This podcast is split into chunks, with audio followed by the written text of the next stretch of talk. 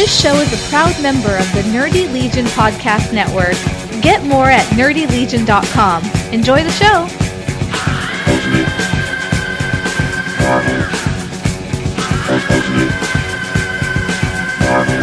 Podcast.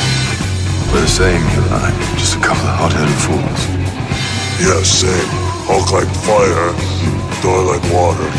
Well, kind of both like fire. Hulk like raging fire, Thor like smoldering fire.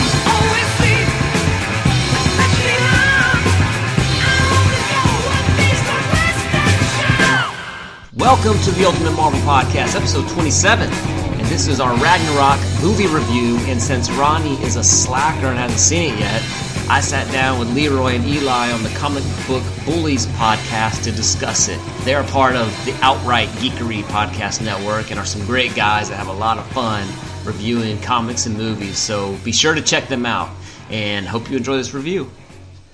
I appreciate you guys for having me on. Oh, no problem, no problem. Like I said, I know you had a, uh, I know you voiced your opinion about Thor Ragnarok on, on the forum that we're on. Yeah. And when I, I heard your opinion, then I know I have an opinion about it. I haven't really heard Eli's opinion about it, so I kind of wanted to wait to everybody. And I thought it'd be a, a pretty good, interesting discussion when we get a chance to it. That way, we kind of get like three different, you know, opinions on the movie. Yeah. So yeah, that's the main thing. So like I said, definitely check out Jack's uh Jack's podcast we have going on because I know he's gonna have some interesting about it because he just talked about Marvel on there. So this podcast, for everybody listening, we are just going to talk about nothing but Thor Ragnarok today. So I know you're used to our usual format where we're pretty much all over the place, but not gonna happen there. So I know you're usually expecting me to, you know, give my review on the newest version of Moon Girl and Devil Dinosaur 13. Not gonna happen. I know you're used to Eli giving his, you know, review on the totally awesome Hulk number 26. Not gonna happen. We're just gonna talk nothing but Thor Ragnarok this time. So, uh, so basically, we can go ahead and break into that. So before I get into that, uh, I wanted to take a look at the box office numbers. We are going to do that because that is kind of a kind of an exciting time to look at it right now. And yeah, guys, guess what's number one this week? It's doing well. Yep, Thor Ragnarok. We're back at Thor Ragnarok, and the numbers we're looking at, uh, domestically wise, is 121 million worldwide. I'll be honest with you guys. I I thought it was going to do higher than that. Really? I thought it was going to higher. I thought it was at least do minimum 130. Huh. Yeah, so I don't I don't know. I I, I just thought that. But like I said, uh, we're gonna go for it. But I'm gonna break down the other Thor movie, like where it compared to the other Thor movies, also. But number two, we have a Bad Mom's Christmas. We have number three, we have Jigsaw. We have number four, uh, Tyler Perry's Boo Two, uh, Deer Halloween. Yeah, I don't know, whatever. And number five, we have Geostorm. And so, uh, those are the five top five we have. And I was just run through the other ones right here. Number six, Happy Death Day. Number seven, Thank You for Your Service. Uh, Blade Runner. Number eight, Only the Brave. Number nine, and number ten is Let There Be Light. Not sure what that is, whatever, but that Sounds like not a ton of competition. not a ton of competition, and we kind of expected that. Uh, Yeah. Bad Moms Christmas actually had like a pretty good showing. I know some people have Did saw it? it this weekend, thought it was pretty funny. Never seen the first one. I don't even know if it's the second one or the third one. I don't know. It's I guess they're pretty good movies and they have their audience, you know. So that's pretty good. But like I said, even though I thought because I personally I thought that Thor Ragnarok was going to be around like one, and I really thought it was going to be like one fifty, you know, something like that for the Huh. opening weekend, minimum one thirty. But it turns out it was pretty good. So. Uh, yeah, it turns turns out pretty good. It was 121, but let's compare it to the other Thor movies opening weekend. So, where are those numbers right there? Now, even though it did 121 this weekend, uh, Thor 2, The Dark World, its opening weekend actually did 85 million. So, yeah, it's Thor Ragnarok pretty much ran away with that. And For Thor sure. 1 uh, opening weekend did 65 million, which actually Thor 1 is actually one of their lowest opening weekends they've ever had. You know, that was phase one when they were still Right. figuring this thing out. Yeah, I've heard that all the sequels are, are pretty much outperforming the the originals. Right. Because I'm still trying to figure out how Iron Man 3 hit a billion dollars. You know? right. Yeah, so, but it, it kind of makes sense because it's the first movie after Avengers, so it had the hype and things like that. But yeah, it seems like I mean, this is I, out of having the numbers in front of me, I think it's like the number seventeen uh, Marvel movie, and it seems like they're just making more money as it's going on and getting more and more consistent. Cause like I said, we saw how Spider-Man: Homecoming came. That was like 800 some million. Guardians of the Galaxy 2 was 800 some million, and this like it's going to be on the same pace for that also. Yeah. So Well, yeah, for- but like I said, we're going to actually talk about the movie. But what I want to do is actually, you know, get get everybody's gauge on for the character. Like I said, this is a comic book bully, comic book podcast, and like, did everybody grow up like Thor fans, Thor comic fans, anything like that? I was not. As far as like uh, for the comics, I was not a Thor fan. Um, just couldn't get into the old English, and he, he just I always thought he looked kind of corny. And then the Yeah, whole but that was like the best concept- part of it.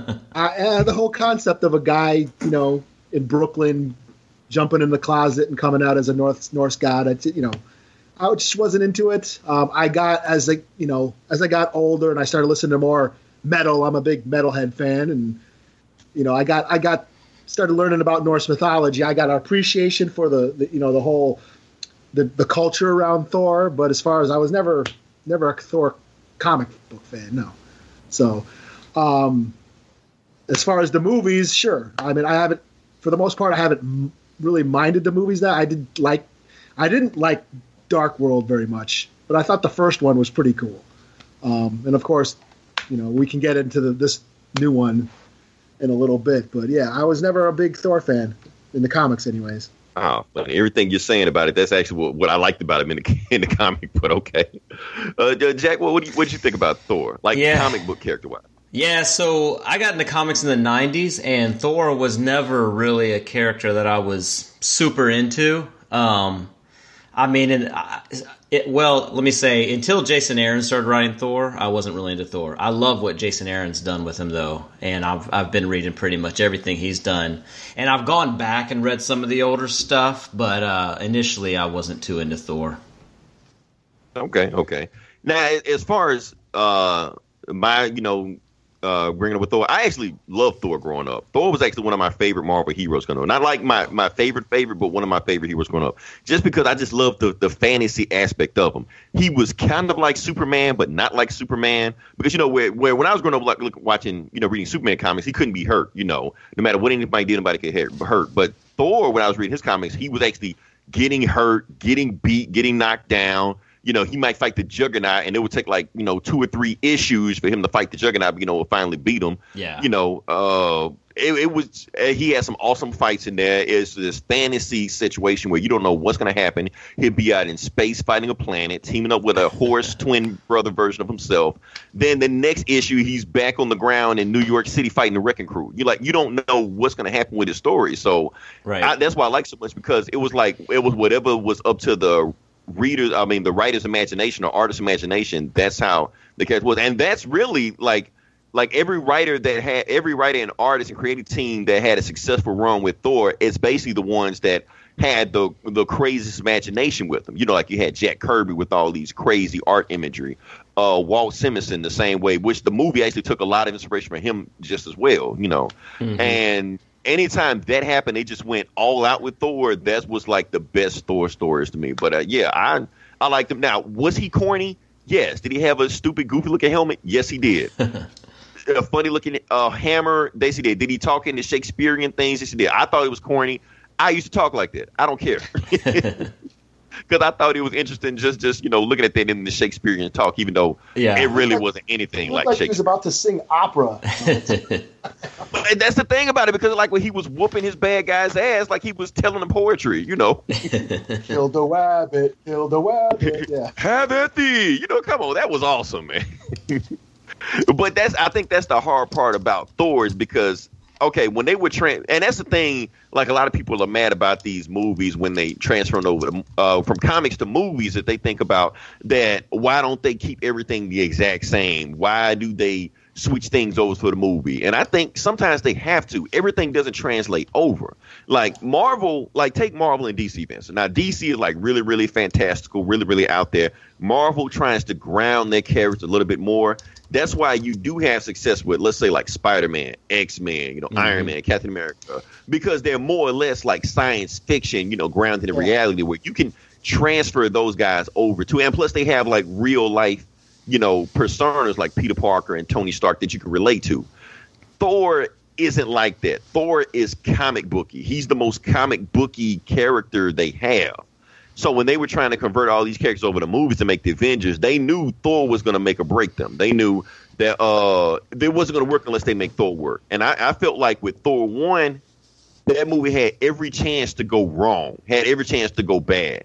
And the fact they even made a watchable movie out of Thor, translating all his crazy and wacky shit to an actual real movie Mhm. that didn't turn out like He Man, Master of the Universe, I applaud them for that because Yeah. everybody thought they were going to completely flop. You know, Yeah, I, I, I agree. I was pretty much dismissive. I mean, this is you got to remember this is what the the third Marvel movie, maybe or fourth. Right. I mean, I I third, did not. third, expect- third one, and remember we were just coming off Iron Man two. We were like, yeah, and, I, and I mm, yeah, which I totally hated. And I- Right.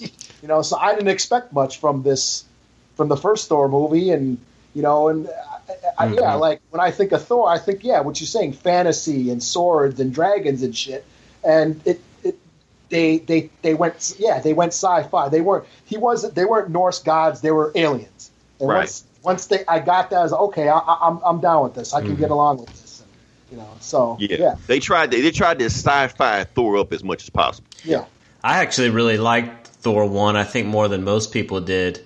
But the weird thing about that that time was that we didn't have we didn't have the Avengers yet. We had no like vision of what the MCU was, or at least I didn't.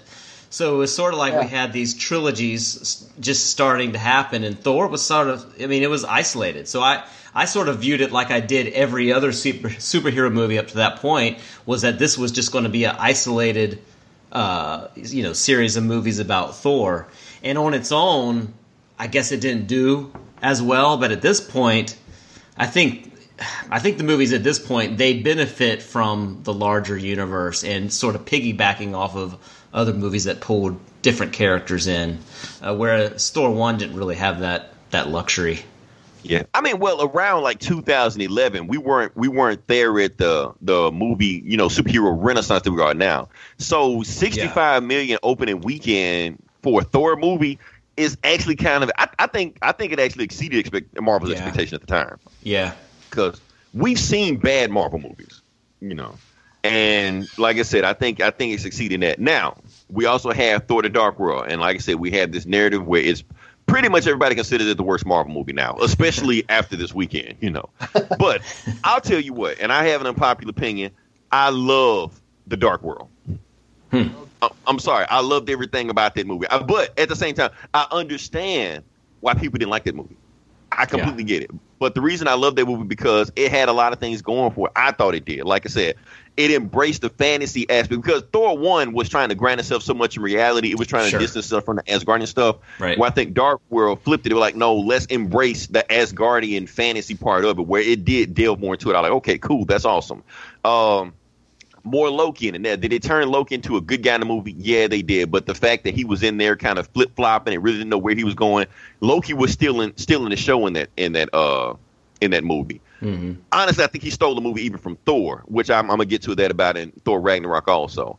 Uh, Odin and Frigga, all of them was awesome. Just the fact uh, Natalie Portman was kind of like doing the reverse of the He-Man Master Universe movie storyline in there. You know, basically he was the fish out of water in her his movie. She was the fish out of water in their in their movie. Uh, and it was like honestly, you think about it, it was combined like it was what I wanted. I thought a, a awesome Thor movie should be this. It should be Superman plus Lord of the Rings plus Star Wars. All those things in there. And when you put Loki in there, it basically became like a buddy cop movie. It basically became 48 hours in space. Yeah, So that's that's why I love the movie so much. But at the same time, I understand why people didn't like the movie. And I, in matter of fact, I'll get into a difference, like what you know, the difference between Thor two and Thor three, also. But uh, what what did you guys think about Dark World? You just let it rip because I, I know you about to shit on the movie also. I, I don't totally hate it. I just thought it was pretty mediocre, especially coming out of. I think that was the first movie out of the Avengers. Well, it was it was Iron Man three and then Thor, but they were like Iron Man Oh, three I and Thor thought, were like thought, maybe I like thought months Dark World apart. came out during the winter because I remember Iron Man three came out like in May. Yeah, Thor came out in November. Yeah. Hmm. So, but yeah, I, I just thought it was pretty like pretty mediocre. Like it, it, it you know, I mean, yeah, Loki's Loki is basically he steals the scene in both those those first movies. You know, uh, Yeah. he he's the character to watch, and he it was his character that I got into more so than Thor. I mean, though, I mean, back to the first Thor movie. I mean, that scene between him and Odin, where he questions his his his lineage, that's that's go. That's one of my one of my favorite scenes in all the MCU. Yeah, they're like the Shakespearean part of where Yeah. you actually, you know, where he's not really like a bad guy. You can see where he's coming from. Yeah, I mean, in that in those what three minutes, you understood who Loki was. You understood who Odin was. Mm-hmm. You understood Thor. Thor wasn't even in the fucking scene, and you understood that Thor was a spoiled brat. You know, and it just goes to show, yeah, when you have good writing, good directing, and good actors, you don't need, you know, three hour epic, you know, adventures with you know multiple directors' cuts or this shared Oh, universe to tell a life story. You know what I mean? You just need that. You got the what you got what you needed to know out of those few minutes, and uh, yeah, that's why I, I do love the the first Thor movie. And seeing Dark World, I was like, eh, it was okay, but yeah, Loki still was the shining point of that movie. Like the scene when Thor goes down when they got Loki in the in the prison in the underworld, and Yeah. after what's her face died, the mom died, and Thor's like, you know, all right, enough with the charades, and then mm-hmm. Loki takes away the facade. He's like, oh, he's like he trashed the place, and he's, you know, he's actually mourning. I'm like, yeah, again, you see that side of Loki that's like where you actually give a shit about them. Yeah. Uh, Yeah, yeah. I, I actually like when the the villain sort of takes over these movies. Like I grew up on the Batman stuff, and it seems like in all the old Batman movies, the Joker always stole the movie, or uh, like in the next Netflix Marvel stuff when Kingpin showed up in Daredevil, he totally stole the show for me at least, and that's I love villains that are able to do that. Um, I don't know if that's like an indictment on Thor though, or a testimony to to uh, a Loki in this case. But I actually didn't hate Dark World as much as a lot of people did either at the time. Um, at this point, I would probably rank it towards the bottom of all the MCU movies, but I think that's more of like a testimony to how many great movies they've put out, you know, since then than it is sort of an indictment on Thor on the Dark World. Yeah, because I, a lot of people did think like after Iron Man three and Dark World, Marvel was kind of Right. okay. They're getting kind of samey, samey.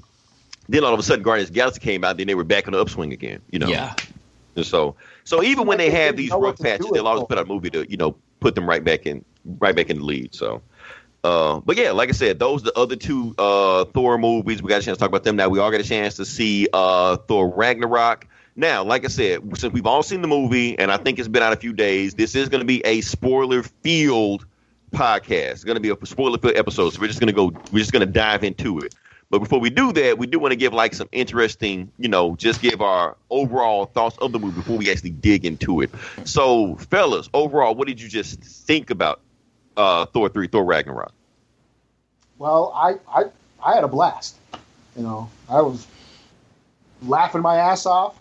Um, had a good time. I loved. You know, I'm a big Hulk fan, so have you know, I always love it when there's when the Hulk's in a movie. Um, I thought that worked.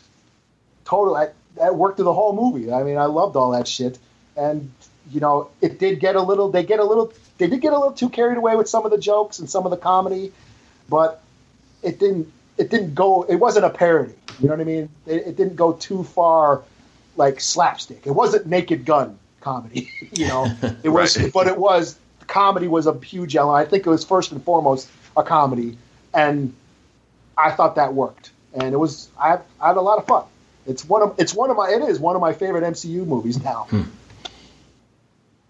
Okay. Uh, Jack, Jack, what do you think about it? So let me preface this by first saying that uh, like I'm a huge advocate of the MCU in general. Like I, I've I've I think I've enjoyed every movie except maybe Hulk. Um, but I think the cinematic universe is like it's totally unprecedented what they're doing. So I'm not a. I just want to put out there that I'm not an MCU hater before I get into this because I well, first of all, I did not dislike Ragnarok. Um, I thought it was very entertaining and I thought it was amusing, amusing, but I had two issues with it.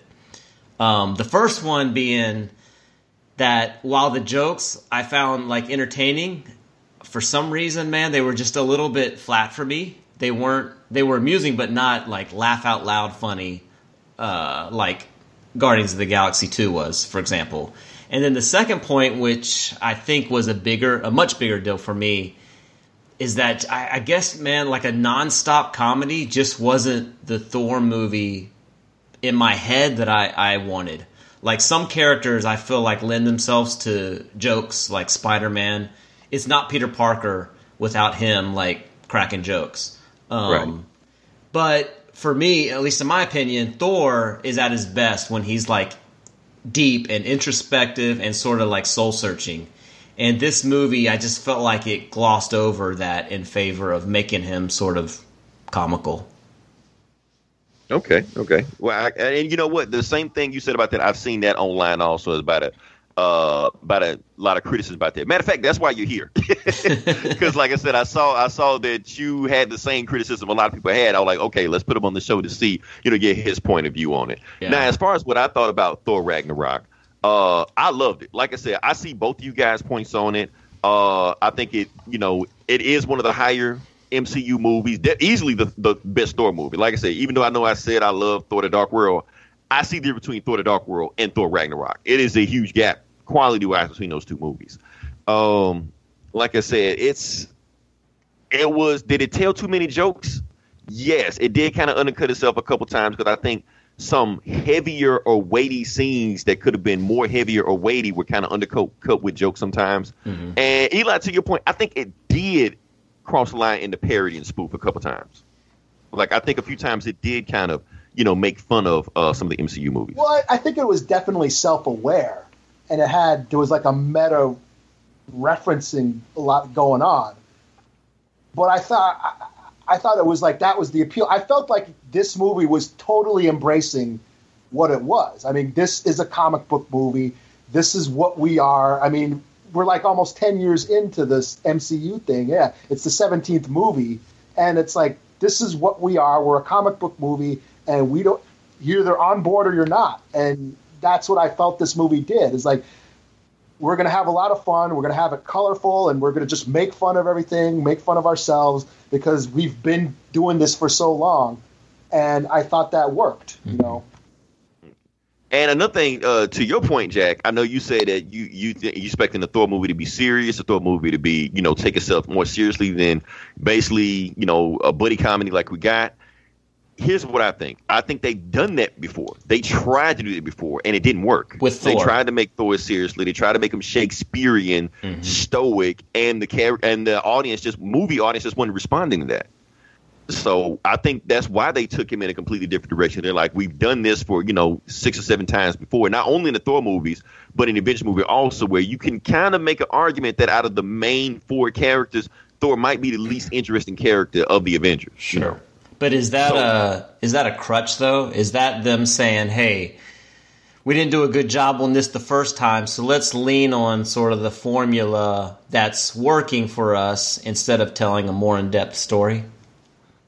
Well, you could make an argument like this, like we've done it so many times this way that didn't work. Let's try something different. Because doing the same thing again obviously is not going to work again. yeah, because when you like Doctor Strange, like you said, it's Iron Man on acid. You know, it's, they are Ant Man. It's it's the same kind of, you know, the same origin stories. We're we're starting to see. Yeah, I mean, these movies are, you know, MCU is a factory. They got a formula. They're sticking to it. They're they're mm-hmm. pushing these out like a conveyor belt. And Pretty much, so, yeah. yeah. And- Thor. I mean, Ragnarok here is just like let's let's let's.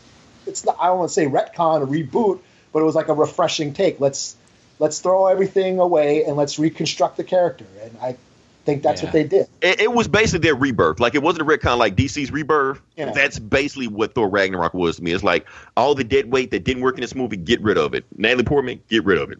Sure. Warriors three, we'll get to that second. Get rid of it. You know, Oh yeah, Yes, sir. yeah. No shit. I should think about it. Yeah. Yeah, I guess what I guess what I thought though was that I think it's more of I don't know if it's as much as they they can't do a serious movie as much as they just didn't do Thor well because like Winter Soldier was very deep and I think it was the most plot intense movie um, and it was very serious, and it did really well. People love Winter Soldier. Um, so I think they can do that kind of movie. I just think they just did not do well on the first two Thor movies in general. I don't think it had anything to do with the the the approach. I think it just wasn't a good movie. Well, I think Captain America, I mean, just the character in itself sort of lends that seriousness and those political parallels to the character. And Yeah.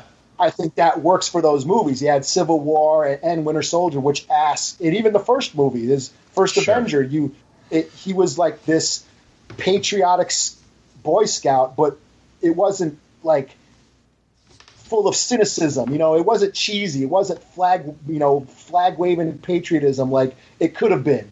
And you kind of just got that he was just a dude who just wanted to do right.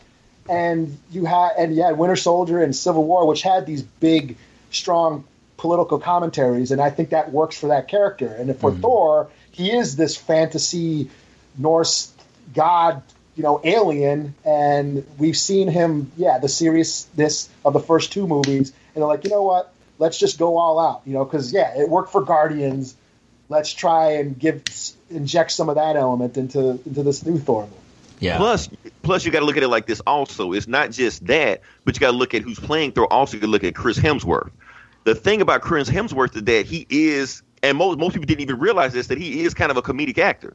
Like he actually has some comedic chops. Nobody even realized that. Even when Thor is all serious and stoic and things like that, every now and then in the first two movies in the Avengers, like he'll slip in a joke real quick, and it's funny. Like for instance, when he was uh, a regular guy on Earth in Thor, you know, another. I love this drink. Uh, give me a horse to ride on. You know, that was like the funniest parts of the movie, even though the movie was taking itself like super seriously. But he was throwing those jokes in, and those were some of the most memorable points in the movie. So the thing is, you got this guy with comedic chops, and maybe you're not using it to your best ability, trying to make him all stoic and you know serious stuff like that. Like maybe have Thor lay back, maybe have Thor kind of braggadocious and you know kind of like a like a dude bro, you know, like a you know like the guy that sits around playing Call of Duty all day, you know that type of guy. So I they took the character in a different direction. I think the way Chris Hemsworth played it, I think it worked because yes, Thor is it, it does kind of betray the character completely different than what we've ever seen before because i've never seen a jokey thor before but the way chris hemsworth played it he played it this version more interesting than i've ever seen thor in the other live action movies before Yeah, that's a. I think that's a fair point because um, my my uh, what I wanted out this movie was not based as much on the movies up to this point, but more based on the comics. Um, like I don't did did you read uh, Thor Disassembled? uh thor disassembled that's the one that was kind of like ragnarok right It was the Mighty Thor. I think it was like around issue eighty of volume two, like eighty through eighty four. Michael Oeming, like the dan jurgens run and stuff and No, it was Michael Oeming. Um, but I, I think that was the I. I'm not positive because the Thor comics they borrow a lot of elements and they reuse a lot of stuff. But that story, it was a Ragnarok story. It had Hela and uh, um, what's his name, Surtur. The uh, yeah it had him in it. Uh, Thor's hammer is shattered in it, and Thor loses his eyes in it and has to sort of regain his vision. That was the movie. That was the uh, st- comic book story that I kept thinking about when I watched this, um, because it had all those elements shared between that story and and the movie, and it's a very serious, sort of ominous story. Um, so a lot of my perception of my thinking was based on the comics, not so much based on Chris Hemsworth or the or the Thor character in the MCU up to this point. I understand. Yeah, I mean that's another that's another uh thing that I've heard people knock about the movie. Also, like I said, this movie is basically about the Viking apocalypse. You know, and they did turn into a screwball, you know, road trip comedy. So I can see how people can kind of be upset about that. So, like I said, when you make a movie, you can't you can't make everybody happy. you know, you, some people are gonna have issue with this. People gonna have. Like I, I love the movie when I came out, but when I left the theater, I knew for a fact everything Jack you just said. I said I knew some people are gonna have an issue with Sure. this. I knew some, this movie was gonna divide some people. Yeah, and the thing is, I, I to be uh, to be honest, I did not not enjoy the movie. It was I thought it was very entertaining and it was uh, it, it was amusing. I wasn't bored, for example, watching the movie at, by any means. Um, I just had in my head as a as a comic book fan, I had that those comic book stories in my head, and and it, it, it just it was different. Okay. But but let, let's go back to Chris because another thing, like I said, because I think one of the reasons they did change because Ring Hurst, but another thing because remember how we said the first two movies, Loki kept outshining Thor. Now I did feel like in this third movie, I felt like Thor was the center, like the center of you know the center of the stage here, center of attention. For sure. And I think he was the main focus where Loki wasn't the main focus this time. And and I think that's you know a testament to Chris Hemsworth because playing him like a more laid back, more you know braggadocious Thor, I think it did make him more relatable. And because of making him more relatable, you're willing to, you know, follow his journey throughout this movie, even though it is like this really heavy movie. You can follow his journey where every other time you see Thor on screen, you're really not following him. Or you, in the first movie, like when he's a fish out of water, you may be, you know, laughing at him. Where this one, he's in on the joke. You know, he's there. And Yeah. even though you had a bunch of Marvel, you know, characters pop up, you had Doctor Strange pop up out of nowhere. Hulk, like the movie turned into a Hulk movie like halfway through the movie. But at the same time, Thor was still the focus of the movie. And that's one thing I was scared of that, you know, basically they were secretly making a Hulk movie wrapped inside of a Thor. So that's what I think. But they actually That's- made a Thor movie, you know. That's funny because um I was I was I was hoping they like Planet Hulk, which is what like the gladiator scenes in, in in this movie, and the people like viewing Hulk as their champion. That was straight from Greg Pak's Planet Hulk, and that was like my favorite Hulk story ever. Um, but there were in that story there were no Asgardians on Sakaar, and and there was so much more story to tell. Like it, I, I sort of went in, and this might have like hurt my opinion of the movie as well because I think I I, I would have rather had a Planet Hulk movie than Ragnarok. But that's That's true. But that's just I mean, me. like I said, the same the same criticism you're making right now is the same people people made about BVS. yeah, Like, okay, you took Death of Superman and Dark Knight Returns and mashed them into one story. Well, this they took Ragnarok and Planet Rock, I mean, uh, uh, Planet Hulk, and mashed them into one story. Yeah. So, like I said, that is a criticism of that because I, I if you really want to be critical about it, the middle part of the movie where it turns into Planet Hulk, it it, it could have been filler. yeah, Like you had the beginning of movie, beginning of the movie where Hela came out of nowhere, fought them, knocked them away, and she took over Asgard. Okay, then the movie goes into a whole completely plot. You get a completely different villain, which is Jeff Goldblum, and not Jeff Goldblum playing somebody like Jeff Goldblum, you know. and then they go and do their own adventure, and then come back to the plot that they were dealing with at first at the end of the movie. So you can almost say like if you just cut the entire Planet Hulk movie out of it, you would have you would have missed nothing. You would have had the entire plot, you know. sure, But at the same time, the Planet Hulk stuff, or Planet Thor, whatever you want to call it, it was interesting because Jeff Goldblum was an interesting villain. You could almost say he might have been more interesting than Hela. Yeah, I mean, just as a villain, even though he wasn't like villainous villain, he was more like a like a sociopath, you know. right. Uh, and that's what like, but he was. You could, I guess, people try to make a comparison with him and Willy Wonka, you know. Oh, there was that. Yeah, that whole scene where he's going through the tunnel. Yeah, I think they were playing the out of Willy Wonka music. Yeah, yeah.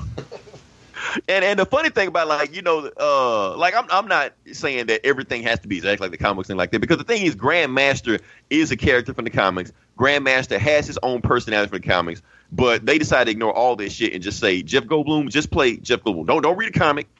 Don't worry about this character. Don't even remember the character's name. Just Yeah. play you. And he chewed up scenery every time he was on screen. I was loving it. You know. Yeah, Uh, and I, and it, this type of Marvel movie almost have to be kind of wacky like that because, like I said, I'm pretty sure they're gonna have it where he's the collector's brother, and the collector's brother was wacky and out there like that. So of course you got to have Jeff Goldblum wacky and out there like that also, and he was, you know, exactly what you expected to be like. If you give Jeff Goldblum a planet, this is what the planet would look like, you know. right. Oh, and like I said, all the other kids, like, but that's the thing I love about the about the movie. Like, I, like I said, I understand that it wasn't as serious as it was like it was in the comic books, but as acting performance, everything like that, everybody like was excellent in the role. Like, uh, like Jeff Goldblum was awesome. Hela, let's talk about Hela for a second. Okay. We got this problem. Well, Marvel has this problem about the bad guys of the movie. The bad guys suck and all stuff like that. So I think that's a myth. You know, I think people just take that and run with it. But overall, what do we think about Hela? Oh man, I I I don't know where Cate Blanchett's been hiding, but I never It's wanted to she have got sex. younger. I, I never wanted to have sex with Cate Blanchett before this movie. So yeah, I think that's how you know you have a good villain if you want to have sex with him. Yeah, I thought she was awesome. You know, shit. Yeah. Uh, Jack, what would you think about what uh, Hela? Yeah, see, I'm sort of in the party that thinks that they haven't done great on villains. Like, I, I'm used to like really hardcore villains with huge personalities that totally take over movies or shows. That's I, I want to see more of that in MCU. I think they've had that in the Netflix side of things with uh, Kingpin and, and Purple Man. I thought they were awesome villains. I felt like the villains in the, the on the movie side of stuff has, have been sort of a little bit lackluster. I thought she was I thought she was awesome. Um, the only the only negative I had again was when they're fighting her and sort of making jokes while they fight her. It sort of made it sort of made light of what I thought could have been a more very like creepy ominous character. You know what I mean? Right, I understand what you're saying. Because I mean, if you really think about it, Hela might be the most powerful comic book villain To date, movie villain for sure. we've ever seen. Yeah. I can't think of anybody more powerful because she was insanely powerful, and it seemed like she was getting more powerful as the movie went on. Yeah, oh yeah, and, and Thor didn't actually defeat her, even when he put Like, everything he he, could. had That's the crazy it. thing about it, right? Yeah, Yeah. they couldn't. That's why they had to do what they did. Spoilers. Right. That was the insane. Because I always thought they was setting up that okay, he's going to find his inner power. Like, no, the power was in you the entire time. You know, I thought it was going to go that route, and then he was going to go Super Saiyan and beat Hela, but it didn't go that way. It didn't go that way. So I kind of appreciate that. Now, as far as Hela, I think you know, as far like you expect villains to be over the top, hammy. Choose scenery, things like that, and Marvel really hasn't have a lot of villains like that. I think Hela did that. I think Cate Blanchett did that. She she knew she was in a comic book movie, and she hammed it up as much as possible. And every time she was on screen, she chewed scenery. You Yeah. know, the only thing I think that you know took away from the character is that she just wasn't on scene enough. You know, because the movie did turn into a completely different movie in the second act, so she kind of got kind of got sidelined. You know, Yeah, but I when mean, she they- was on they- screen, she was menacing. She even though they were making jokes, she was still you know menacing and dangerous on screen. And yeah, she's hot. Like Eli, mm-hmm. I'm not into goth chicks, but that makes me want to you know curious about what that would be like now. Yeah, Just looking at Cate Me neither. Me neither. I but but no, I think it almost makes me wish that they established Hela a lot earlier, like maybe in the second movie. You Yeah. what I mean? Because I barely was it what's his name Malekith or whatever. I barely remember the villain in. And and, I, and that's why I said I understand why people hated the Dark World because Yeah. that was pretty much the lamest villain Yeah. Marvel has ever had. because especially people if barely she- remember his name. Yeah, especially if she had this strong backstory of her being, you know, the daughter of Odin and Thor's sister and all that. You know, It- she could have really benefited from a more, you know, being established earlier on. You know, because we had we seen Loki in every movie. You know, and if she was a part of the family, it would have been cool to see her, some of her, you know, before. Because yeah, I mean, she was awesome. I, I wish, yeah, I would like to have seen more of her. You know, Yeah, and I'd like to. I'd hopefully maybe she'd come back, but after that ending, I don't know. Well, if yeah, she comes back from that, I'm like, yeah, well, your, fuck, your theory that her. she's deaf. I mean, yeah, we're, that's yeah. I I wanted, mean, to, that- I wanted to ask you guys about that because going into Infinity War, there was a. The the big question has been: Is are they going to have a new character playing Death, or is it going to be Hela? Because the characters would be sort of redundant. But then Right. at the end of this movie, it seemed like they sort of did away with her. So I was I left that movie wondering: Is she dead, or is she going to come back in Infinity War? Well, if I was thing. Than- I, if I was Thanos, I'd I'd hit on. I mean, I'd kill for her. You know, I'm just saying, You kill for her? I'd kill for her. Yeah, Like, yeah. I'd kill right now. You know? so I mean, I'll yeah, destroy I mean, half the universe for her. Sure, exactly. and she still friends on me like Thanos. right. I can't have the universe for you. Tear going down my eye and shit. You know? Not even the Infinity Gauntlet can get you out of the friend zone. but yeah, I think it would streamline things if they did do that. Like I said, you have Lady Death, you have Hell. And matter of fact, haven't I mean you've been keeping up with the the Thor run? Haven't they done it kind of where Hela and Thanos are a thing now? How so? In the comments, I think I Oh, right, read right, a- right. Yeah. like that. Yeah, where I think they showed Thanos and Hela kicking it. I like this is like recent, like maybe like a year or two ago. Oh man. So they may or may not be trying to streamline this thing, you know, where you have Lady Death and Hela. And it would just make sense, you know, if you think Thanos would kill for somebody, that's what he would kill for. Yeah, yeah, yeah. Okay, I, I see that. I, it makes sense now. Mm-hmm. And so, but hopefully they do that. But if they bring her back after that, if they did all that to get rid of her, I'm like, wow, there's nothing you can do with her. Just just give her the universe, you know. Yeah, well, the, and in in the original, like in Infinity Gauntlet, Death was a very different character than what we actually saw in Ragnarok. She, this was Thor's sister, an Asgardian that's just super powerful. Yep. Um, but Death is like is actually the persona of Death, and is not. I- She's almost not even really a villain. She's just sort of almost like the Grim Reaper. Like She's she's actually one she's more like a like a concept, you know. yeah, exactly. It's just Thanos sees and Thanos sees her. She looks like you know Halle Berry, Rihanna, or something like that. But we see like the worst thing ever, you know. Yeah. Just because he worships death, he sees her as beautiful, you know. Well, he's the mad type. Plus, he's insane. He's the mad type. You know? Right. It's probably just him seeing, yeah, Halle Berry or whatever. So, but yeah, that's that's Thanos. So I, maybe she'll show up again. I, I hope she does show up again. She's a villain that does need to pop up again because, like I said, she was awesome. She's dangerous, and it would it would make sense, you know. But yeah, trying to think what other characters we had in there. Okay, what do we think about the Hulk? I I love I, like I said I'm a huge Hulk fan and I I thought they nailed it. This this is what I'm talking about why this movie is one of my favorites of the MCU now because watching this movie made me feel like I was a kid reading the Hulk comics. 'Cause the Hulk was one of the first comic series I started collecting as a kid.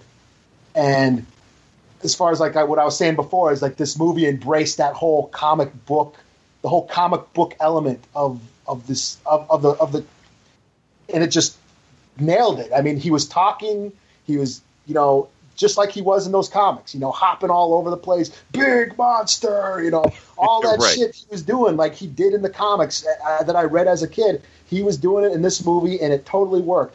Like there was a point yeah, and as funny as this movie was, and as slapstick and goofy, and the, how many jokes per minute was going, I there was a part that made me emotional.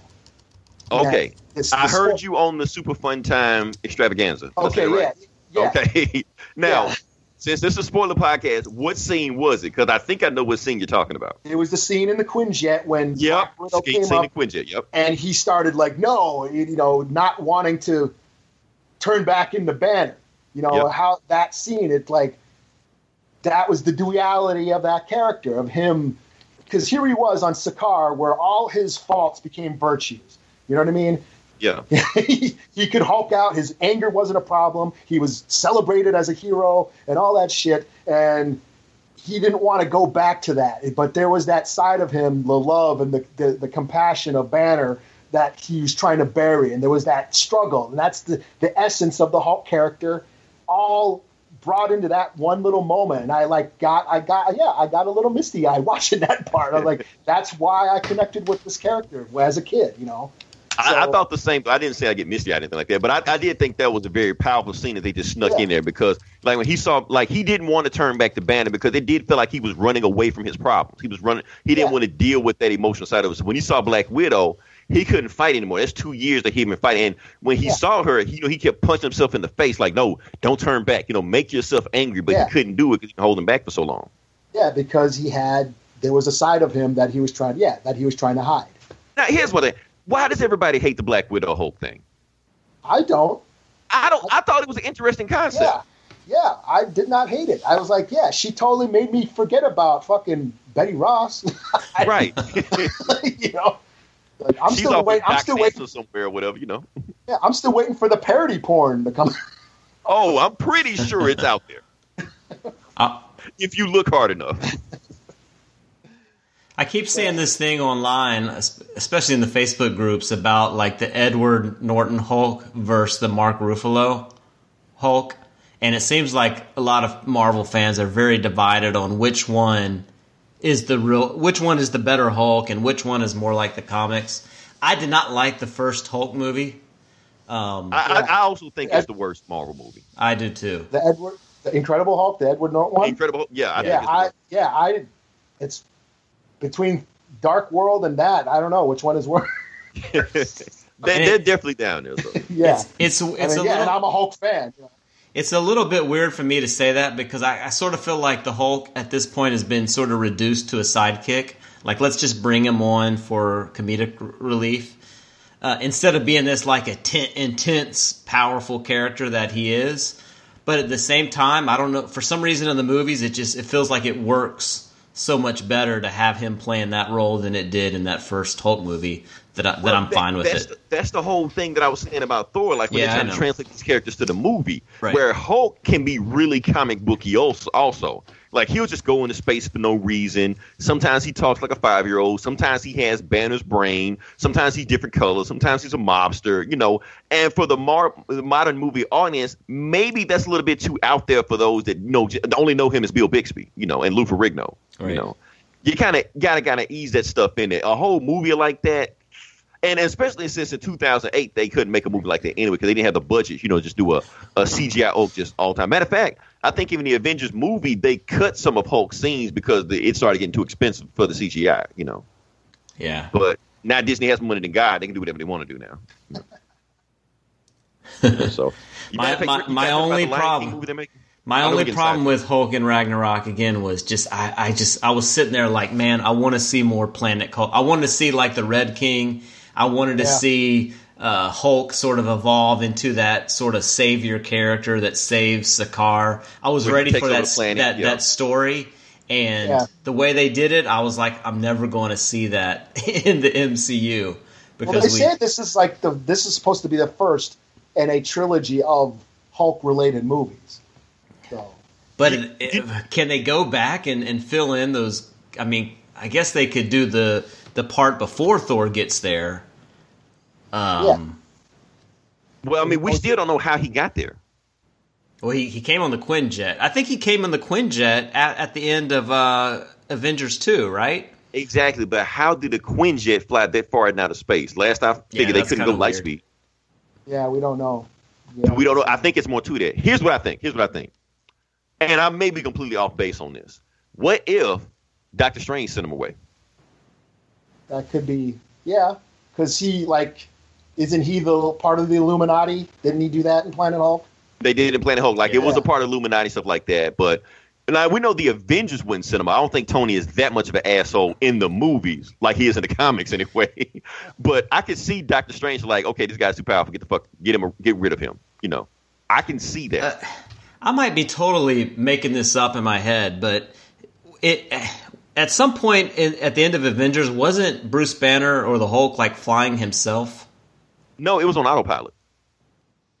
but it wasn't on his own will, like trying Uh-uh. to. No, no, no. The, Okay. the it was on autopilot. That's Okay. what Black Widow was telling him. Take it off autopilot. Gotcha.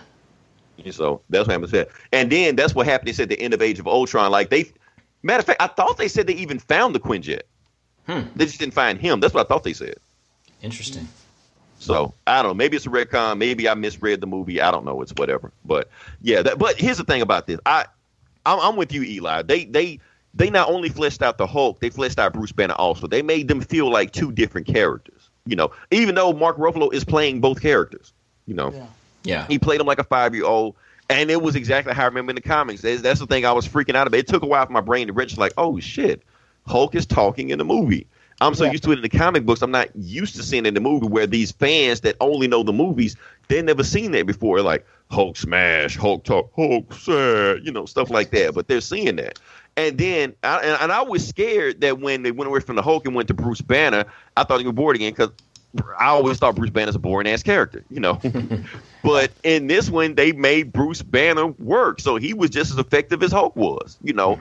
They, that's when the movie really became like a buddy cop movie because it went on a road trip because because it's like Thor needed Hulk and Banner. He needed them both, but he didn't need them both at the same time. Yeah. You know, whenever he needed one, he needed the other, and that's what that's the cool thing about. It. He like, no, I don't like you. I like the other guy. You know, he kept telling the other guy that stuff too. Uh, oh, and then he got to see Hulk Dick. Scarred him for life. and that's another thing I want to talk about. Speaking of Hulk Dick, uh, now Valkyrie. Let's talk about Valkyrie. Like I said, Tessa Thompson. Speaking of Hulk Dick, what? yeah. Was there something going on there? Oh, Did Hulk smash? I don't know. I, I, didn't, I didn't even think about that until you. Just I'm, I'm, I was thinking about that the entire time. I don't know how anybody else didn't catch that. I was like, they, they're kind of friendly. I Hulk thought- can- Yeah, I thought she was just making him a lot of money, or she he was making her a lot of money by kicking ass in the arena, and True, she. but they were like really. they were like really friendly with each other. That's that's the thing. Yeah, I, And like I said, Hulk can with he can't do it with anybody else, but he can with an Asgardian. I, I suppose that that that does make sense. So you're Yeah. saying he's two timing Black Widow with Valkyrie? Well, no, no, no, no, no. Banner is with Black Widow. Oh, Hulk is with Valkyrie. So if gotcha. So if Black Widow gets pissed off, every hey, that wasn't me. That was the other guy. Right. I'm pretty sure guys have used that excuse before. Yeah, you know how crazy that other guy is. exactly. It's not what it looks like. Right.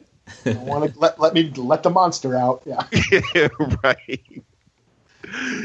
So that that's my thing, man. And I think eh, if and maybe I'm reading too much into it, but I think that's the angle they were trying to go, but didn't go, you know, fully commit to it. But I think it did feel like a a three way triangle between those guys, like Thor.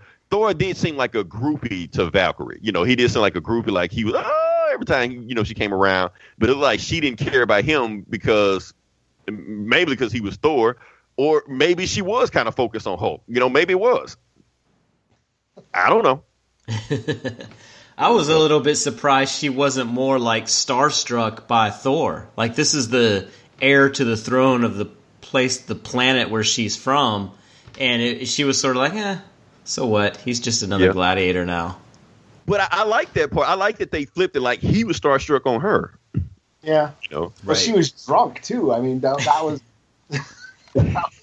she was kind of doing the Jessica Jones thing. You know, yeah. I thought that was fun. Like when she fir- they first introduced her, she like you know swigs the bottle and oh, I'm fun. then she falls and staggers and falls off the ramp and shit. now here's the funny thing about it. It seemed like she, like movie wise, she's taking the place of Lady Sif. Yeah, that, Because- that, Hmm. yeah, I forgot all about. Yeah, she wasn't even in this movie. Yeah. She wasn't Right. even in this movie, and and she's got the blind spot of like that. She has you know TV co- uh, obligations, but you know what? Maybe it's a good thing because Hela was just a walking retcon. You know, everywhere she went, nope, you out the movie. Nope, you out the movie. Nope, you out the movie. Yeah. I'm like, damn, okay. Yeah, I guess. I mean, now that you say that, it almost seemed like yeah, okay, we're gonna like do away with all the past movie shit and just kill everybody and like start over. You know. Yeah, I mean, other than Loki and Heimdall, that's it. Everybody else is gone. Yeah. So I'm, I'm okay with that because, in my opinion, uh, Tessa Thompson is is a way better actress than uh, what's the lady that played Lady Sif? Lady Sif, I, I can't remember. Yeah, Tessa Thompson was great. Yeah. But here's the thing: I like the Lady Sif character. She was just underused because they kept giving screen time to Natalie Portman, who just didn't give a shit. Yeah. Yeah, I mean, she was phoning, and that's really where those movies suffer because Natalie Sure. Portman did not give a shit in those movies. She had no chemistry with Thor whatsoever. Matter of fact, in the very last scene In the first of movie, Dark you, World, you don't think there was chemistry there? In the none, none whatsoever. You can tell she was just there to collect the check. You can tell when people have chemistry and when people don't give a shit. And I- she was the one that don't give a shit. I Matter of fact, the last scene one. of Dark World, last scene of Dark World, that wasn't even her. That Yeah. was Chris Hemsworth's wife standing in for her. yeah, mm. So, and I, I I love how they just wrote her out the movie. Also, like, Yeah. sorry she broke up with you. Well, I broke up with her. Like that was it. That was the only line. right. Like they didn't have Hela come down and kill her or or you know get revenge. Like like no, she's out. Fuck her. Yeah, I guess they had to. and no choice. I don't understand why Natalie Portman keep doing these sci-fi movies anyway. She didn't care. She didn't give a shit in Star Wars. Yeah. She doesn't even show up at any of the conventions or anything. Like she doesn't care. So it's like, why do you even keep doing these movies? Just Yeah. do something else. If if you're just gonna collect a paycheck, you know. I don't know. I'm kind of pissed off because I actually like really like Lanny Portman, but you can Yeah, tell she too. doesn't care about this shit. So, but yeah, that's the thing. But uh, like I said, I like Lady Sif. She was just underused. She did have some cool action scenes, but Valkyrie was even more badass in this movie. And like I said, I like that Thor was star, star uh, Thor was starstruck in this, and I think they tried to make a nod between Valkyrie and Hulk because, like I said, they both were defenders, the real defenders, not the Netflix thing. Yeah, You know, yeah. like both of them within there. So they try to make a connection between those two. So I thought that was pretty cool, and it was like the you know the Revengers team, you know, Right. and all right. Speaking of that, like the last part of the Revengers team, you want to say about that? Now, now, what do we think about Loki this time around? I thought he was fine. I mean, he, he was again like hamming it up. Like what you're saying is like how they sort of redid everything or not retcon, but like rebooted the character. You know, it, it was almost like since he was stealing the movie from him in the first couple, the first two movies, it was almost like they kept making him a joke, like the butt of the joke, like when he threw. Sure.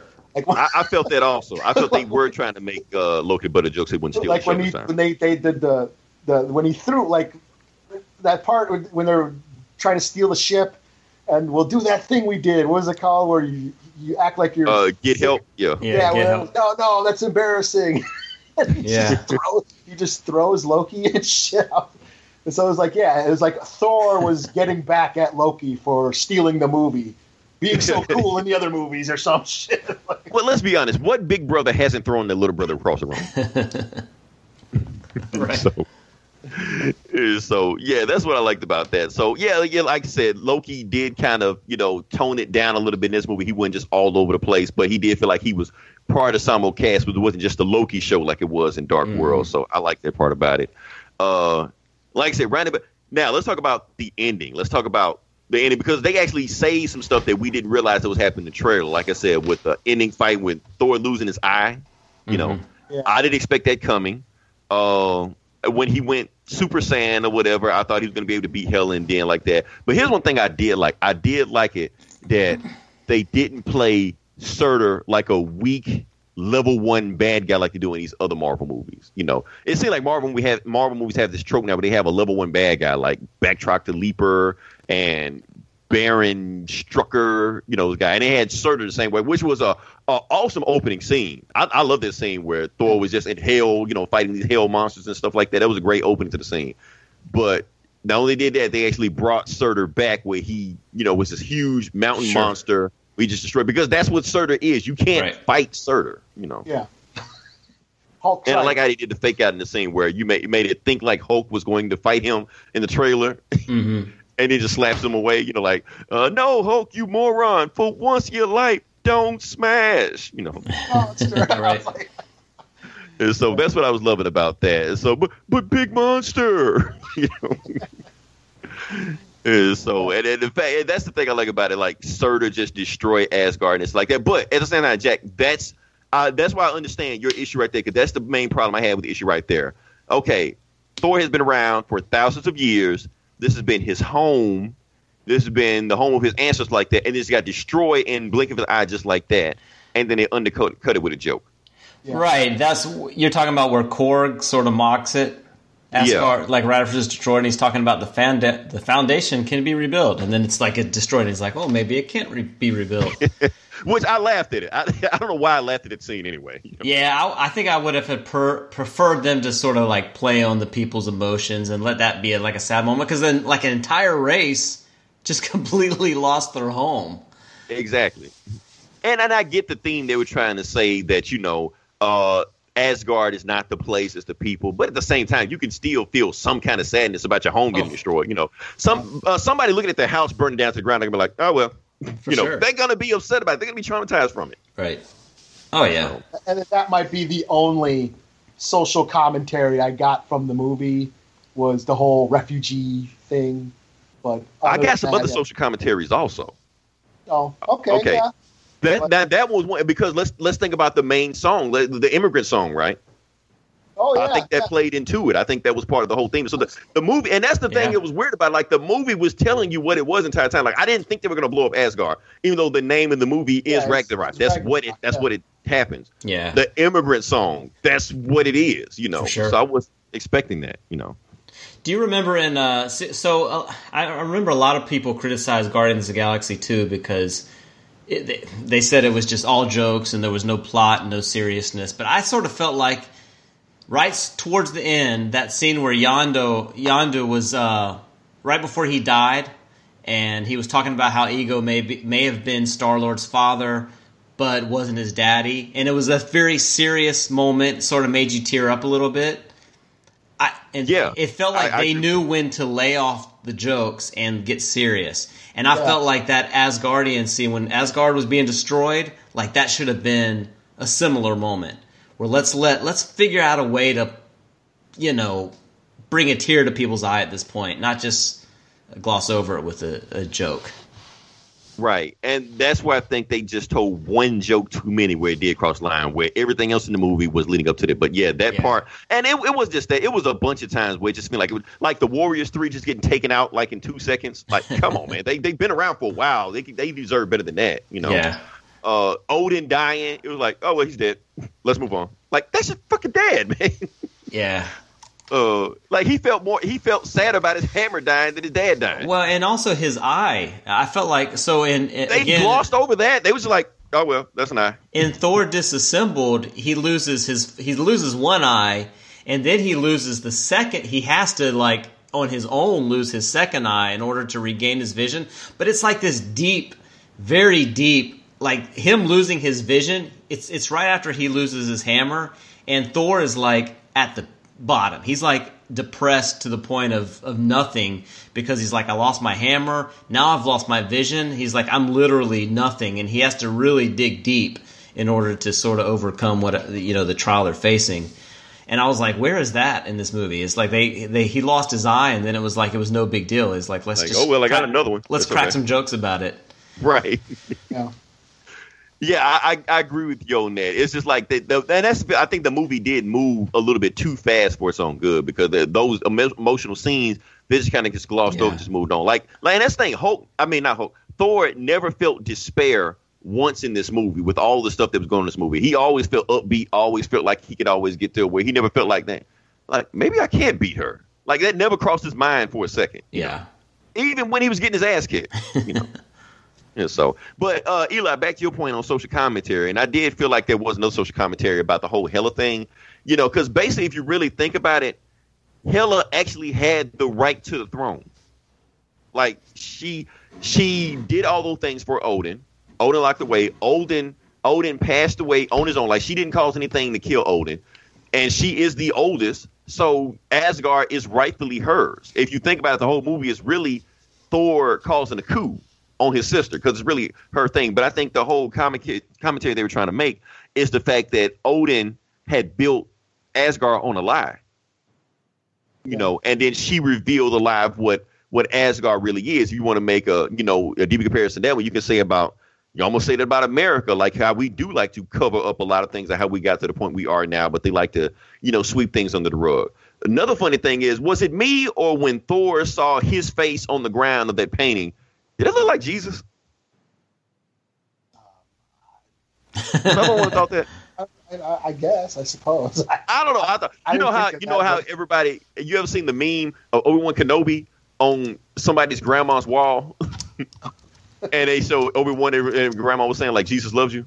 that was the same thing I kind of thought there. So I thought they were kind of make a you know a commentary on that one on high society and use religion. Thor is kind of like the, the the Viking Jesus, I guess. You know, Yeah. so I think they were trying to make a, a, a commentary on that because I mean, if you really think about it, in all three of these movies, Odin is the bad guy. Well, I yeah, mean- I, yeah. I mean, that, that goes back to the first movie. uh, You know, that whole- this, and back to that scene with him and Loki. You know, he this was like that's total Greek tragedy. You know, the sins of the father. That's Yeah. Edgar Allan Poe. That's all about House of Usher. You know, it's just class classic Gothic literature. You know, so and, yeah, and- and you can almost see uh, Loki's point in that first movie because he was told all his life that if he compete with Thor, he might have a chance to be king. Yeah. But when all boiled down to it, he never had a chance to be king. He was never going to put a frost giant in the throne. yeah, yeah. Yeah, so, but at the same time, he did all this stuff to show Odin that even though he really didn't give a shit about him, that I can lead or Asgard, even though he kind of fucked up, realized he can't lead Asgard either, you know, because he's a he's a dumbass. Or even in Thor: The Dark World, like people say, Loki was a you know evil for you know trapping Odin, throwing him on Earth, and taking his place. Loki had to because the only and Loki uh, Odin said it at the very beginning of the movie. The only reason he didn't kill Loki there on the spot because of Frigga, because of his mom. Now that his mom is dead, there's no reason for Odin to keep Loki alive. And he might just kill him just out of spite. So Loki was like, if I don't take him out, he's going to take me out. And so I can see their whole point there. So eh, Loki went about it a different way, but at the same time, he was trying to save his own neck. But at the same time, he did it so much, fucking over Thor so much. Thor kids kind of saw through him after a while. Like, okay, I'm not gonna fall for your stuff anymore because I know you're gonna, you know, you know, screw me over. So, Yeah. and so. But that being said, now we can talk about the final ending credit. Did you guys stay between, stay after the credits? Yeah. Of course. Okay, let's talk about the credit scene for a second. Okay, so who was that at the end? Well, it's probably Thanos or somebody related to Thanos. The the ship, the large ship that stopped him. Yep, Have you seen the leaked Infinity War trailer? did not. I did everything I I could to saw, avoid yeah, Oh, the really man. bad, really bad angle. Yeah. Did, so do I spoil it for you then? Go Leroy? for it. Every everybody else that came on here spoiled it, so you might as well too. So the the very the way it starts is Thor is just sort of unconscious, floating through space, and he lands on the windshield of the Guardians of the Galaxy's spaceship. So in my head, I was thinking whoever's in that ship at the end of Ragnarok is who put him in that predicament. Whatever happens after that encounter, Thor gets is unconscious and floating through space after that. Yeah, so we have to. Oh, so basically, So like I said, and, and it's actually been confirmed by. uh Am I saying it right? T- Ta- Taki Wak, the, the director. Yeah. Sorry, I can't remember his name, but it's been confirmed by the director that yes, it was Thanos, and I'm pretty sure that is Sanctuary Two. And the thing about Sanctuary Two Hmm. in the comics, it is pretty much the most powerful warship to ever have existed in the Marvel universe. Huh. Like even when Thanos died, the ship stayed around, and they had a war just trying to collect that ship. You know, hmm. like the Avengers had to fight all people from getting to that ship because that ship can take out planets just like that. It was the Death Star before the Death Star. Interesting. Yeah. So of course that is Sanctuary Two. Thanos is on there, but here's the thing: space is huge, right? How did Thanos find them? Loki. That's the thing. Now here's the thing, Loki, Loki was in league with them in the first Avengers. right? But here's the thing: Do you think that he's looking for Loki, or did Loki call him? Yeah, that's Or is he looking for an Infinity Stone? Because that's what I mean. Everybody said that one of the the Soul Stone, which is the last remaining stone, was going to turn up in Ragnarok, which it didn't, never from what I could right. tell. So Everybody kept saying that Heimdall had the Soul Stone, but that Right. wouldn't make any sense because they kept saying that they can only have one stone on one planet. Yeah. So if they already have the Space Stone, why would they have the Soul Stone in the same place? You know. Hmm. And So, or maybe they still have it. You know, maybe Heimdall does have the Soul Stone in his eyes, and Thanos is just going to kill two birds with one Yeah, stone. Yeah, maybe that's his motivation for attacking them. Yeah, that could be it. Because obviously, because we saw, we didn't see Loki, Loki grab the Tesseract, but he definitely turned around and looked at it. He saw it. Yeah, So, there you go. obviously, yeah, he's going to take it. So it could be that situation where he did screw over Thor again. I'm going to take the Tesseract, and I'm going to call Thanos, and Thanos is going to find me, and then I'm going to give it to Thanos. You know, or maybe Thanos just, you know, Thanos always said he was going to find Loki because everybody keep missing the point that Loki was basically a henchman Hmm. in part one. He wasn't the big bad. He was he was a henchman. So. Yeah. Thanos did say, if you don't complete this mission, I will find you anywhere, no matter where you are. Yeah, and he's he- probably He said something like, "Okay, I'll do it after Loki failed." And It was not the the post credit scene where he said, "Okay, I'll do it myself." Yeah, he'll do it. Yeah, and he grabbed the Infinity Gauntlet and he do it himself. So I guess he's going to go and find every stone himself. Like he's going to find Vision, he's going to find Doctor Strange. You know, he's going to find all these guys, Yeah. and you know, get the stones himself. And maybe Heimdall still has a Soul Stone. He's going to just grab both of them. But the Tesseract definitely has to be on that Sure. on that ship. So Yeah.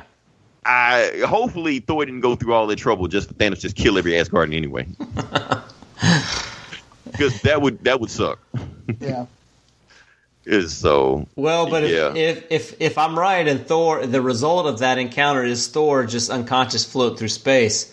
I, I don't think anybody else would stand much of a chance against Thanos.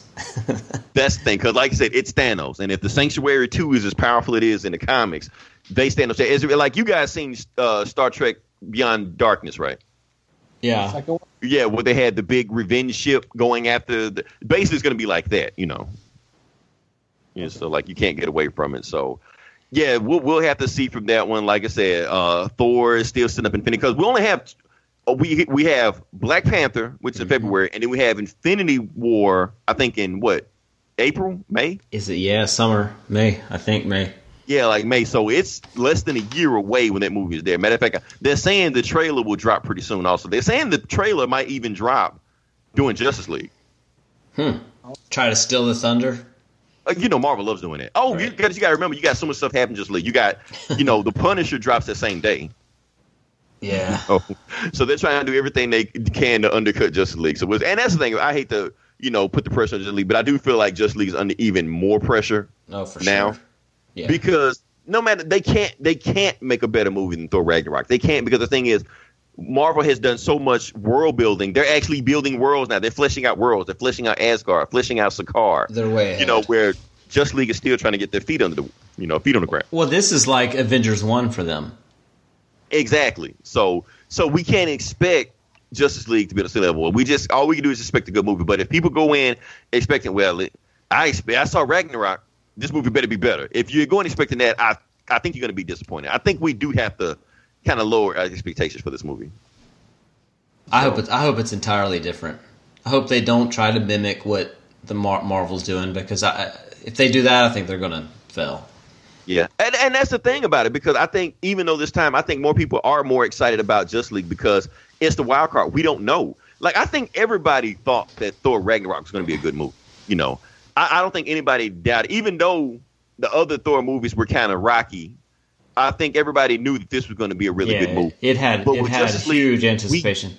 Yeah, but this one we just don't know. We don't. All the pieces aren't there. We've hearing all kind of rumors about this and that, and we, we don't we don't know what that movie's going to be. So it's going to be a wild card. Maybe it'll be best movie. And and the thing about 2017, I we've had some really good comic book movies this year. Like we've had some stellar movies this year. We've had Logan. We've had Wonder Woman. We've had. Guys, got Have you guys? I know Eli. You seen it? Jack, you seen Lego Batman? I haven't. Go see Lego Batman. that movie's hilarious. Is it? It's hilarious. It's one of the best deconstructions of Batman you'll ever see. Okay. So that's what I'm, I'm hoping that with all these great comic movies that came out this year, I'm Yeah. really hoping Justice League doesn't drop the ball. So Right. you know, oh yeah. If, ju- if just if Justice League is decent, then I mean this might be the best year ever for uh, big two movies. definitely, definitely. I mean, they definitely came with it. Even Fox, what if, Fox- like I said, Fox had Logan. Uh, Sony finally got back on track with Spider Man. Yeah. So yeah, this Yeah, will be one of the best lot movies we have. Hit. come- So, so yeah, now like I want to leave off with this. Like I said, we got a chance to talk about Thor, and I, I know Eli, you talked about it briefly. So what do we think Thor Ragnarok was trying to say? Like, was the movie trying to say anything? Did it have a point to it? Well, I think it's, I think it's about the you know at, at, at like with all of them, it's about the family dynamic. I think you know, Yeah. as far as you know the you know the two like Hulk or Hulk, uh, Loki and, and Thor is you know the brotherhood and then the relationship to the father and um, you sort of see that kind of come full circle and, and now that, that Hela is part of that too now. So Yeah. yeah, I think there's definitely like family dynamic going on. Yeah, definitely going on. And like you said, that was definitely about the, you know the there's a theme of immigration in there also. Yeah. You know, I definitely see that in there. I think there was a theme of religion also in there because, like I said, they are the guys. You you almost can't avoid that with with Thor at all. That question of religion is going to show up in there. Yeah. You know, so I think all that in there. I think the not even the brotherhood with Loki, but his brotherhood with you know with Hulk. You know, Yeah. even though you know he grew up with Loki, you know he has this bond with Hulk and Bruce Banner also that's strong. Because like I said, they're all Avengers things like that, and you know he needed them, and and even though, and that's what I want to ask y'all also: is Bruce Banner dead? What is he cast in Infinity War? Well, I mean, not not Hulk. Hulk is in there. I mean Bruce Banner. Oh. oh, can he turn back into the Hulk? I mean, exactly. Remember, Oh, he right, said he won't right. get to turn back again. yeah. that- yeah, we don't know. We don't know. That's the thing because he definitely said that if he turns back again, that's it. He said Yeah. uh, basically Hulk is driving the wheel and he's in the trunk of the car. 'Cause what And happened- I think that happened in the comics. I think that happened Yeah. a bunch of times in comics before. Where Well, like in play, if we go back to Planet Hulk, yeah, didn't I mean wasn't like the Hulk? He was Hulk for a long time. Yeah, he was Hulk, but then I think wasn't he? He also had the smarts of Bruce Banner. Like he could tap into Bruce Banner's intelligence, so he wasn't totally stupid. Right. Uh, because basically Banner said, basically Banner and Hulk talked, and Banner told him, "Look, I can't survive here. If I turn back, I'm going to die anyway. So I'm just going to give you the keys to the car." Yeah. You can have my brain and and just yeah, have Yeah. at it. And that was it. Like you didn't see uh, Banner like again. I don't think he turned back like because then after you know after Planet Hulk we had World War Hulk Right. where And he still uh, didn't turn back. Right. and well he turned back at the end after uh At Sentry. sad yes sad Superman yeah That Yeah. sent them- turned them but like they both drained their, each other's powers but they Yeah. both turned back into humans I believe Yeah, because they just So- fought each other and stuff like that. Yeah. yeah so And so, and that'd be an interesting turn also because I, I think that's I think that's the way they're going because we we know it's only a matter of time before we get Smart Hulk. I think they're building up to hmm. that. So I think we're going to get Professor Hulk in Infinity War three. So we'll we'll we'll see. We'll, we'll see where we go from there because I mean it would make it interesting if, if Banner's just gone and Banner can't come back, you know. But we can't have stupid Hulk the whole time. So we we'll see. We'll we'll see where we go from there. Uh, that being said, like I said, anything else we got left to talk about on this movie or I think we got it I mean Yeah. I'm- okay? Good, good stuff. Yeah, I, I don't think there's. I think we pretty much nitpick. Oh, last thing I want to talk about. I'm gonna just leave it alone after that. The soundtrack. I think this is the first good Marvel movie soundtrack that didn't that wasn't riff with 80s movies. You you guys know who did the soundtrack? no but you talking about like the that synth wave Yeah, stuff okay Yeah. no it was the guy from Devo. Huh. oh really okay Yeah, yeah, that's that that's why sense. it sounded so 80s. yeah Yeah. Yeah, he did makes the soundtrack on there. yeah So I don't know his name, don't have it in front of me right now, but I heard that I was like, that makes sense. Because if you listen to it again, it definitely the whole and it made the movie have like a Flash Gordon Sure. type vibe to it, Mad Max Yeah. type vibe to it. You know? That, Yeah. that I I just finished Stranger Things 2 today, so that like 80s, that whole 80s genre is really hitting right now. I think Yeah. for Yeah. a lot of people. and that's the thing, like in the eighties, we were more accepted of, you know, fantasy. yeah. You know, we're we're too jaded now, but back then we we loved it. We ate that shit up. So it made sense to kind of go for an eighties vibe to it because it made it more acceptable, things like that. So yeah, I, I I thought that was awesome. So yeah. That's the last thing I want to say about that one. So uh yeah, like I said, I think we've talked everything we can about Thor Ragnarok more than we needed to. and next week we'll talk about some more crazy shit. We'll be all over the place again because we want to talk about Kevin Spacey and stuff like that. But we're not going to talk about that right now. do So we want to talk yeah, uh, Jack, tell tell them your your podcast one more time. Cause I want to make sure everybody didn't forget. Yeah, so it's it's the Ultimate Marvel podcast, and it's on the Nerdy Legion Network. Awesome, awesome. And like I said, that's the Nerdies Network. You also have Outright Geekery, who you listen to right now. We have like a army of podcasters also. Uh, we have Eli's own Geek Sav. Uh, we have shit. Eli, I'm forgetting the rest of them. Ryan's to gonna the kill round me. table this That week in one. comics yeah That Get one. Valiant, yeah. That one, okay. Go listen to those. instruments Uh, of destruction yeah. That one too. Okay. And so, like I said, we have an Army podcast. All of them have their own different takes, and we're probably all going to talk about Thor Ragnarok. Also, and probably have a completely different, you know, discussion than what we had here. But definitely some also get different takes on. Uh, but until then, this is Leroy, this is Eli and say goodbye, Jack. Ciao. You're supposed to say goodbye, by Jack. Oh. Anyway. and we will talk to you guys later.